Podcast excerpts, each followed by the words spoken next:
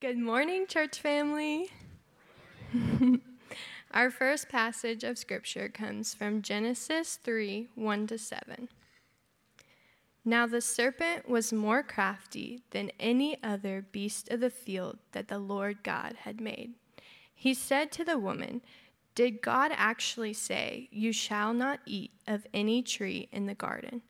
And the woman said to the serpent, We may eat of the fruit of the trees in the garden, but God said, You shall not eat of the fruit of the tree that is in the midst of the garden, neither shall you touch it, lest you die. But the serpent said to the woman, You will not surely die, for God knows that when you eat of it, your eyes will be opened, and you will be like God, knowing good and evil. So when the woman saw that the tree was good for food, and that it was a delight to the eyes, and that the tree was to be desired to make one wise, she took of its fruit and ate. And she also gave some to her husband, who was with her, and he ate. Then the eyes of both were opened, and they knew that they were naked. And they sewed fig leaves together and made themselves loincloths. Our second passage of scripture today comes from Matthew chapter 4, verses 1 to 4. Then Jesus was led up by the Spirit into the wilderness to be tempted by the devil. And after fasting 40 days and 40 nights, he was hungry. And the tempter came and said to him, If you are the Son of God, command these stones to become loaves of bread. But he answered, It is written, Man shall not live by bread alone, but by every word that comes from the mouth of the Lord. The word of the Lord. Thank you, Abigail. And thank you all so much for being here today. We're really glad to have you here at River Oaks. And uh, we've been talking this summer about questions, talking about everything from uh, gender to sexuality to work to politics. And we've looked at a lot of why questions. Last week we talked about why should I believe Jesus is the only way to God. Today we're going to go to a how question. And that is how can I overcome temptation? We all struggle with temptations, and sometimes we struggle with recurring temptations, the same things that seem to come back and back and uh, present ongoing struggles for us, whether it's temptation to anger or greed or lust or pride. For many people, temptation comes in the form that may feel more like an assault or an attack, condemnation, shame, inadequacy, being tempted to think wrongly about ourselves instead of thinking the way that God teaches us to think about ourselves on the basis of who we are in Christ. That is, if we have put our faith in Jesus as our Savior and our Lord. So, how do we overcome these things? How does our thinking change, and how do we overcome those recurring temptations that assault us in life? You know, the Bible says that even Jesus was tempted. In fact, the scripture says he was tempted in every way as we are, yet without sin. And I'd like to start this morning by just saying that we need to be alert to two realities before we talk about specifically the how to's of overcoming temptation. Two different things to be alert to. The first is to be alert to the tempter, the adversary, and his schemes. Satan is first revealed in the Bible in Genesis chapter 3, the passage Abigail read just a moment ago. And verse 1 of that chapter says, Now the serpent was more crafty than any other beast that the Lord God had made. And the serpent comes to Eve and said, Did God actually say, You shall not eat of any tree in the garden? Satan's first words to a human being we have recorded in Scripture. Did God really say that? Now, what God really said, we can read a few verses earlier. Here's what God said to Adam You may surely eat of every tree in the garden, except the knowledge, tree of the knowledge of good and evil, for in the day you eat of it, you will surely die. So his first question to the woman is Did God really say you shall not eat of any tree in the garden? And then he just out and out flatly contradicts God's word when he says, You will not surely die. Now, the reason I stress this is this first appearance of Satan in the scripture gives us some keys to how he works in tempting people uh, yet today. When he came to Jesus in Matthew chapter 4, as Christ was beginning his ministry, the Bible says that he was led by the Spirit into the wilderness to be tempted by the devil. And the title here for Satan is the tempter. The tempter came to him and said, If you are the Son of God, command these stones to become loaves of bread. Well, of course, Jesus knew who he was. He was very secure in his identity as God the Son, the Son of God, the second person of the Trinity. But Satan comes to question that truth, to question that reality, to challenge it, to cause doubt, to lead us to depart from God's path and to sin. This is one of his schemes of which we should be aware. Another of his schemes is to deceive in broad terms. One of the most informative passages in the scripture about Satan and his work is chapter 12 of the book of Revelation. We read these words in that chapter. Now war arose in heaven, Michael and his angels fighting against the dragon and the dragon and his angels fought back. But he was defeated, and there was no longer any place for them in heaven. And the great dragon was thrown down. Now, look carefully at these words in this verse, because there's a wealth of information about who Satan is and what he does. The great dragon was thrown down, that ancient serpent who is called the devil and Satan, the deceiver of the whole world. So the great dragon is the ancient serpent of Genesis, who is also called the devil and Satan, who is also the deceiver of the whole world. He was thrown down to the earth, and his angels were thrown down with him.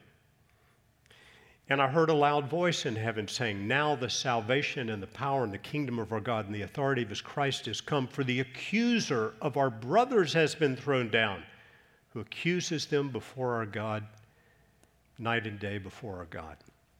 The word devil uh, in the New Testament, the Greek word diabolos, is, is, has the meaning of slanderer or accuser. The word Satan has the meaning of adversary. It's worth noting, I think, that Satan is a created being. He is not God's opposite. God has no equal opposite. If Satan has an equal opposite, it is probably Michael the archangel. Satan was created as a ruling angel who, in his pride, rebelled against God. The angels thrown down with him are thought by many to be the, the evil spirits, the demons, and so forth. This same chapter we're looking at, Revelation chapter 12, says when the dragon fell from heaven, he swept a third of the stars with him. And some suggest that a, a, that refers to a third of the angels rebelling with Satan. But the point is simply this accusation, deceit, this is his nature. This is who he is. We need to be alert to that. And we need to be alert to this fact that one of his schemes is to hinder our growth in faith.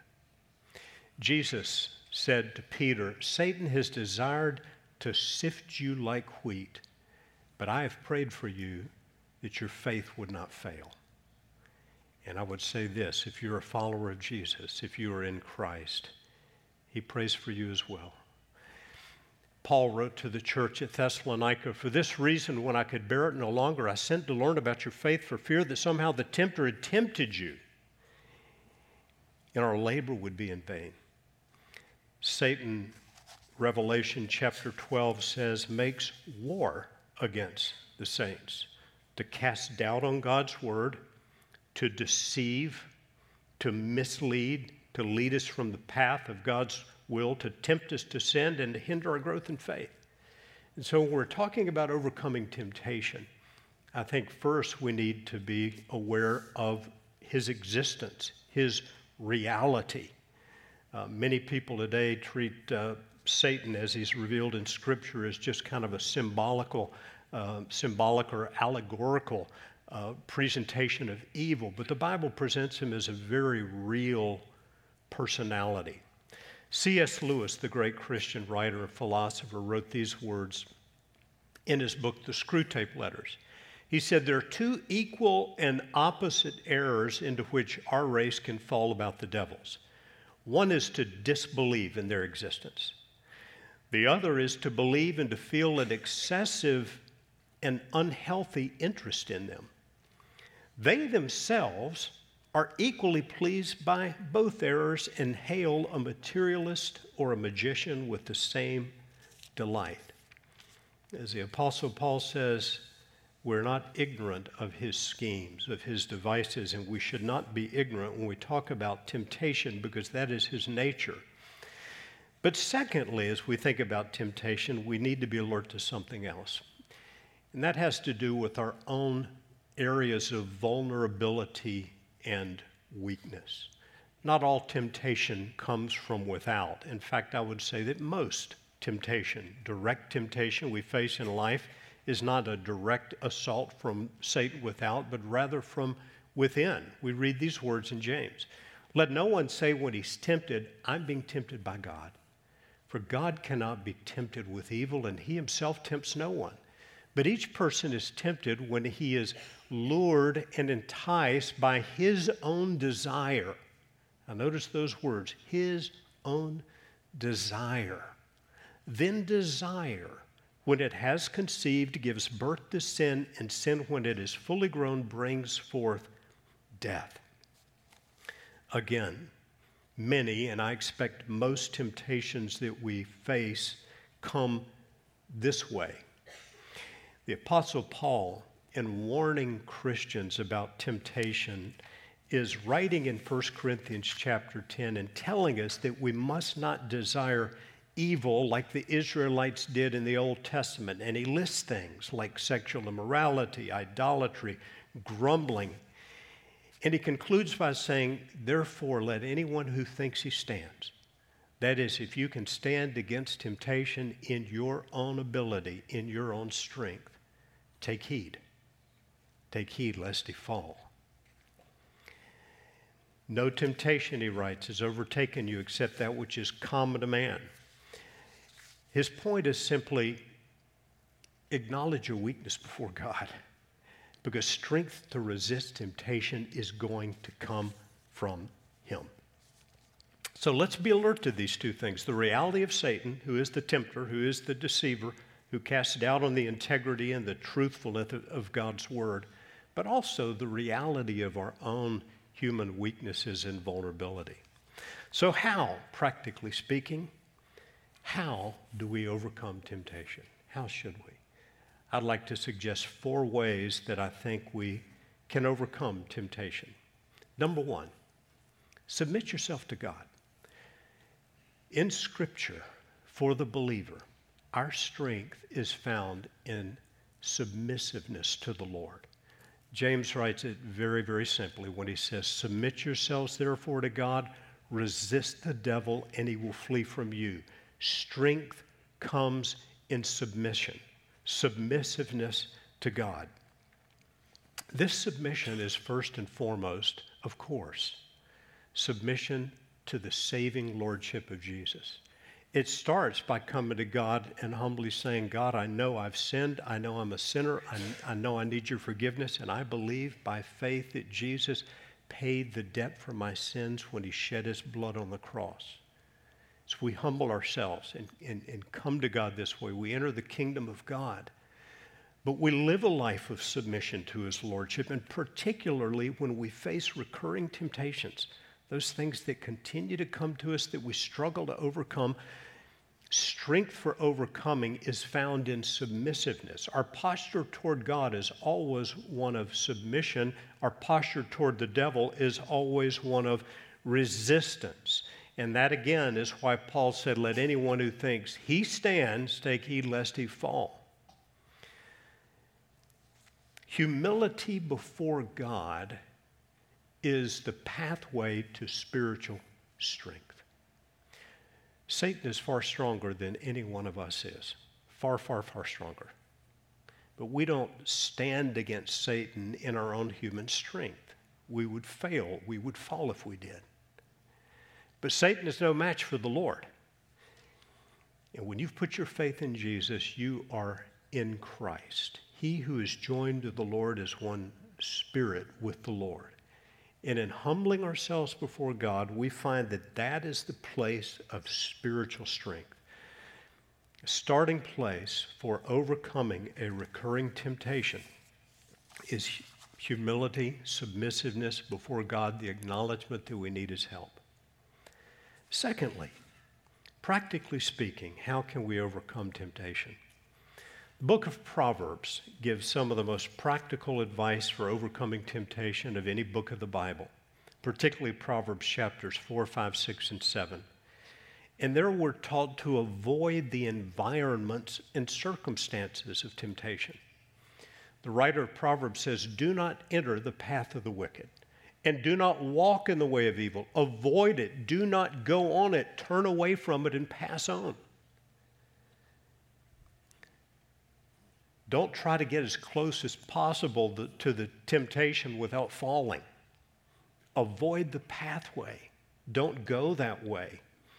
Speaking of a uh, woman who was a temptress, who was tempting a, a, a young man, uh, perhaps a prostitute, the writer says, Keep your way far from her and do not go near the door of her house.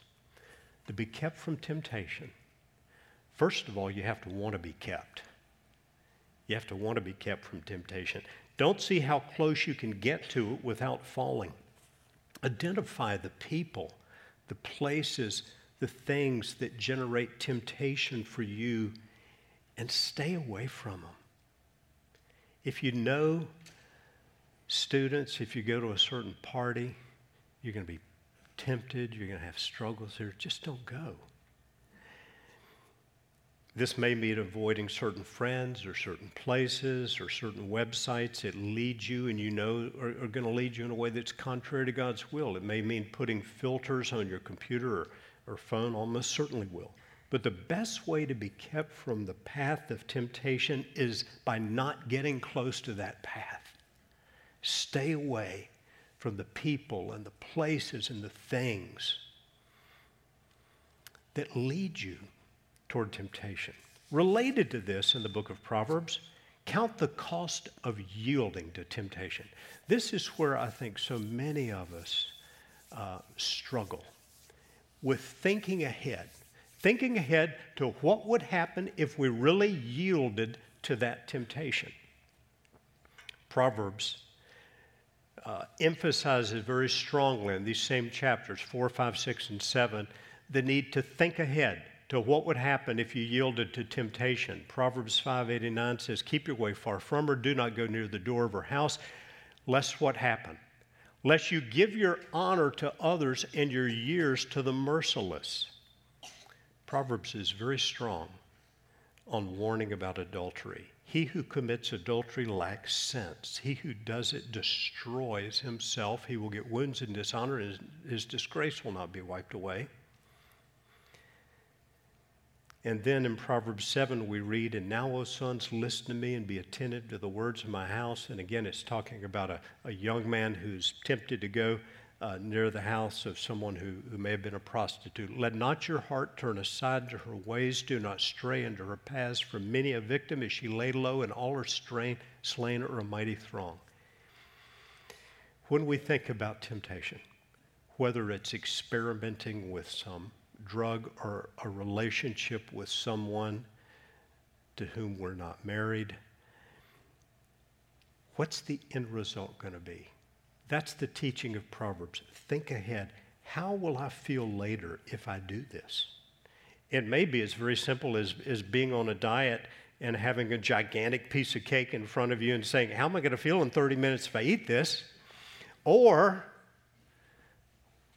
the person who finds himself or herself getting involved with someone and the wisdom of saying, What's the end result? Where would that go if I continued down this path? That's what the book of Proverbs teaches is prudence To be prudent is to give thought and care to the future and to realize that there is a, a cost to willfully yielding to temptation. In Proverbs is simply teaching us the need to consider the cost, to count the cost, to think about it ahead. Number four, use God's word to resist temptation and renew your mind. Again, James says, submit yourselves to God. That is the starting place for us, isn't it? We bow before his lordship because the place of spiritual strength is in our submissiveness to our omnipotent God who is all powerful. We submit to him. But then the second prescription from James is to resist the devil. That's our posture toward the devil, and it's our posture, I think, toward all temptation to oppose, to resist. The question is, how do you resist? Do you simply say, I resist you, Satan? Well, I think the best way to resist is the way Jesus resisted. I think we have this first confrontation in the wilderness between Christ and the devil because it's critically important for us to learn from it, to learn how Jesus faced temptation. So let's look at it a little more thoroughly right now. Matthew chapter 4, we read, The tempter came to him and said, came and said to him, If you are the Son of God, command these stones to become loaves of bread. Jesus had been fasting for 40 days. Satan knew that he was hungry. But he answered, It is written, Man shall not live by bread alone, but by every word that comes from the mouth of God. And Jesus quoted a verse from the book of Deuteronomy. Now, I don't know about you, but when I've been tempted, I don't know that I've ever gone to the book of Deuteronomy for a verse to quote, but Jesus knew it well. He didn't have to go get the scroll from the temple, he had obviously memorized it.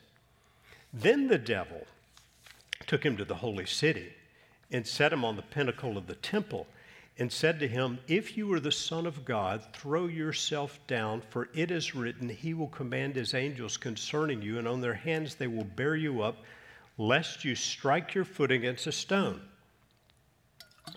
Jesus said to him, Again it is written, You shall not put the Lord your God to the test. This is another verse found in the book of Deuteronomy.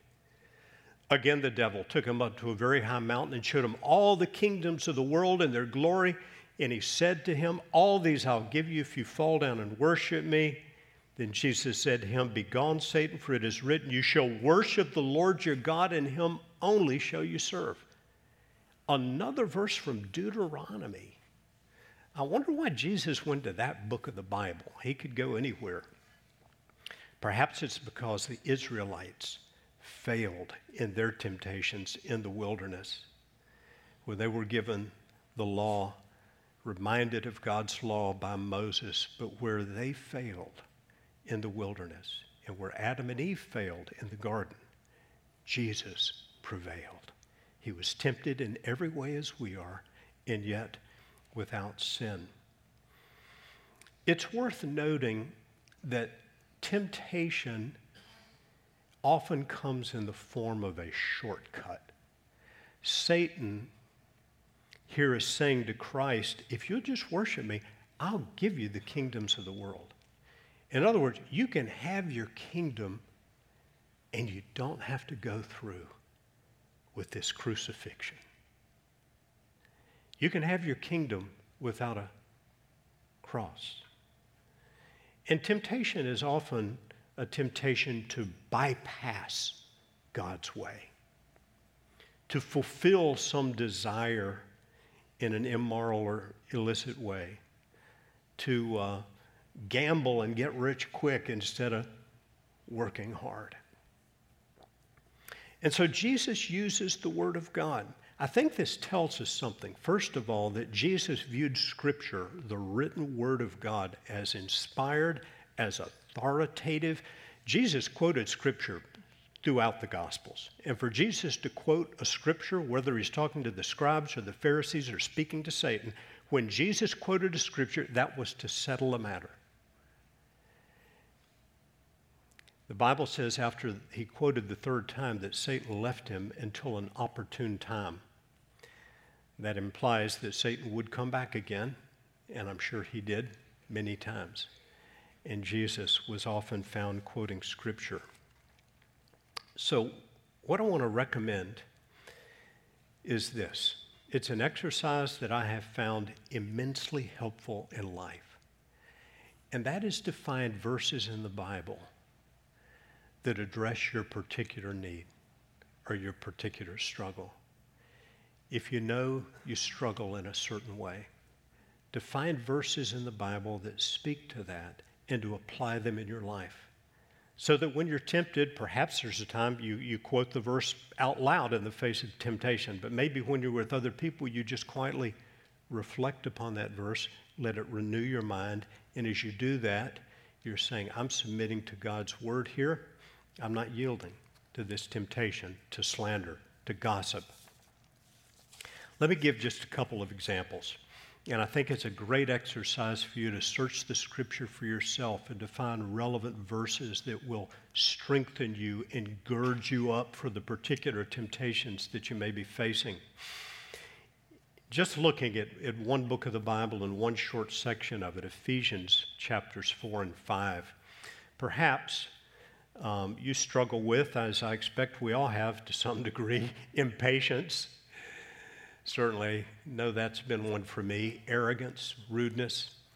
Paul says, I therefore, a prisoner for the Lord, urge you to walk in a manner worthy of the calling with which you've been called, to which you've been called, with what? All humility, gentleness, and patience, bearing with one another in love. Now, that's a verse that many of us, I think, would find helpful when we're uh, perhaps even in a marriage, that you find yourself impatient with your spouse God calls us to deal with one another as followers of Jesus with humility, gentleness, patience, and love. Maybe your struggle is lying, twisting the truth in some way. Ephesians is really clear. Having put away falsehood, put away lying, let each one of you speak truth, for we're members of one another. What about wrong speaking? This is a verse that I have I memorized years ago and have found so very helpful when it comes to, to uh, the words we say. I've noticed with myself over the years that most of the time when I'm confessing a sin to the Lord, it, it has to do with, with words. Something I said, uh, maybe I shouldn't have said, or maybe something I didn't say, when or how I should have said it. Um, often that's been the case when my wife and I were having a tense discussion. And I felt like, you know, it'd just be best if I didn't say it. And, and, and so that's led me to a time of repentance before the Lord. And, and that's, it just, it's just taught, taught me, you know. As James says, we all struggle in many ways. Uh, but taming the tongue, that's the big one wrong speaking. Let no corrupting talk come out of your mouths, but only such as is good for building up as fits the occasion, that it may give grace to those who hear. Think about those words, reflect upon them.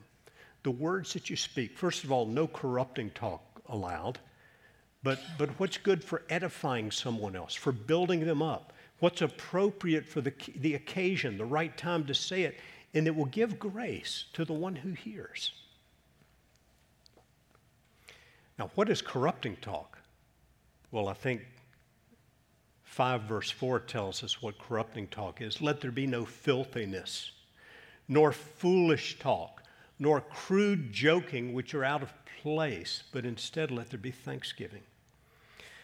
One of the questions that, uh, one of the suggestions that's come this summer for a question we might deal with had to do with Christians using profanity cursing, even putting stuff out there on social media. I'm not sure why it is, but, but some Christians feel like they want to get as close to the world as possible. I don't know if, if people just feel it's cool or something like that. Even pastors, every now and then, have this idea.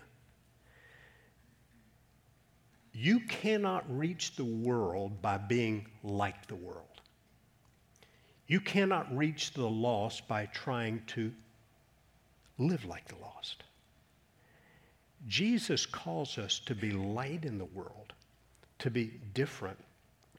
And for a believer, for a believer, profanity, crude joking, filthiness, of course it's wrong. Jesus said, out of the abundance of the heart, the mouth speaks. The words we speak are showing the nature of our heart to our friends, our family, the people around us, the, the world around us. And so they're critically, critically important. I expect a lot of us struggle with some of these things that maybe not profanity, but or, or, or crude stuff. It may be just the words that we speak. And so I point you to these things. The value of memorizing them, reflecting upon them, meditating upon them, saying them out loud, and, and letting them re- renew your mind. Anger. I'm sure we all have had this struggle. Let all bitterness and wrath and anger and clamor and slander be put away from you along with all malice. Be kind to one another, tenderhearted, forgiving one another as God in Christ forgave you. That's a tough one. Closely related, lack of love for others. Therefore, be imitators of God as beloved children and walk in love. I really believe the highest mark of Christian maturity is, is love. Love for others, particularly love for people who are hard to love. When you can love the irresponsible neighbor or coworker or family member who just always makes your life miserable, when you can pray for that person until God has put love in your heart for them, you are you can be sure you're growing in your faith. It's a mark of maturity. What about immorality? greed, covetousness. It's interesting that Paul would put the two in the same sentence, isn't it? Sexual immorality and greed. Some people would like to major on one but completely disregard the other. But Paul refers to covetousness later this chapter is actually a form of idolatry. Let these not be once named among you, he says. Drunkenness. Do not get drunk with wine, for that is debauchery this is another question that, that was suggested that we perhaps touch on at some point. Christians um, really just pushing the limits um, of showcasing their, um, their love for alcohol and so forth. Here's my opinion on this I, I, don't think the Bible requires a Christian to be a, a teetotaler. And uh, I don't buy the argument that, that uh, wine in the Bible was really grape juice. And when Paul told Timothy, take a little wine for your stomach's sake, he was saying, take a little grape juice. I think he was talking about real wine, but he said a little. And here's the point drunkenness is always, always wrong. As Christians, we need to be aware of that. When you, when you intoxicate your body, whether it's alcohol or some drug, you are quenching the Holy Spirit. And the Holy Spirit wants the the rule in our lives at all times. So, so we have to just ask ourselves where is the line, where is a line, whatever it is, that we're not quenching the Spirit. That's why Paul says, do not get drunk with wine, for that is debauchery, but instead be filled with the Spirit, be controlled by the Spirit. That is why he's contrasting the two. I, have known many, many, many Christians, including Christian leaders, pastors, for whom um, particularly alcohol, was a, was a significant um, struggle. And if it is for you, I would just, I would just ask yourself, does I have too much control in my life? Could I give it up? Could I give it up? Do I have to have it to have a good time somewhere with friends? Am I relying on it too much? And again, I, I don't think alcohol is outlawed for the believer in the Bible, but caution, caution is advised. Uh, and certainly drunkenness is forbidden. Um, marital strife. Any of you married ever have any marital strife? Am I the only one here? I find these verses in Ephesians 5, and they follow the command to be filled with the Spirit, by the way. So they're only possible, it's only possible to fulfill these if you are being controlled by the Holy Spirit. Love your wives, husbands, as Christ loved the church. Wow. Wow. How is that possible? I mean, Christ's love for the church is perfect and unconditional. Um, that's a tough one. Uh, but that's the mandate.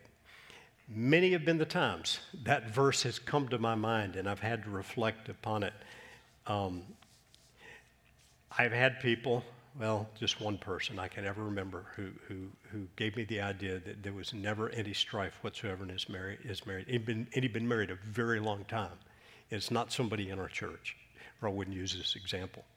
But he was going on and on about the perfection of their marriage and, and I was sitting there thinking, I think you're lying. I just didn't not believe it. Because when you have two people with their own issues under the roof, you've got double issues under the same roof.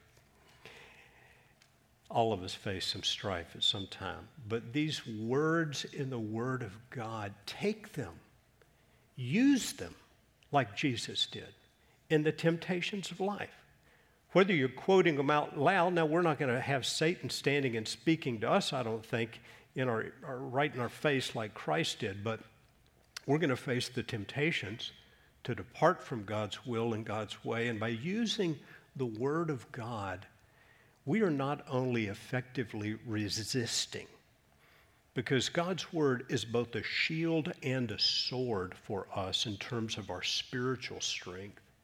We are also inwardly renewing our minds and strengthening ourselves by reflecting on the Word of God. So let me review these four steps for a moment overcoming temptation, realizing it can come from the tempter himself or from our own desires, inward vulnerabilities, and weaknesses. Four things submit yourself first to God. That's the only place of real spiritual strength. Secondly, avoid the environments and sources of temptation. Don't go down the path. Don't hang around with the person. Don't go to the party, whatever it is, where you know that's going to be a problem. Number three, count the cost of yielding. Think down the road. How would I feel about this later? What is going to happen if I continue to pursue this path, this relationship, this friendship? And then finally, use God's word to both resist the temptation and to renew your mind. Great strength there. Remember how Jesus used the written word of God. Let's pray together about that. Father, I pray first for anyone here today who has never genuinely put his or her faith in you as Lord and Savior. That today would be the day that you would bring that one to the realization of his or her need and to simply humbling themselves before you and embracing your salvation provided through Jesus. Father, I pray for any who have struggled with shame, condemnation, and inadequacy whether from inward thoughts or outward thoughts from the evil one. I pray today you would strengthen that person to grasp the reality of what your word says about what Jesus has done for us and allow that person to feel and grasp that they are accepted in the beloved Christ. Father, we all struggle in many ways, but we ask for greater grace from you greater wisdom to live in submissiveness to you and to draw upon the mighty strength you've given us in your written word.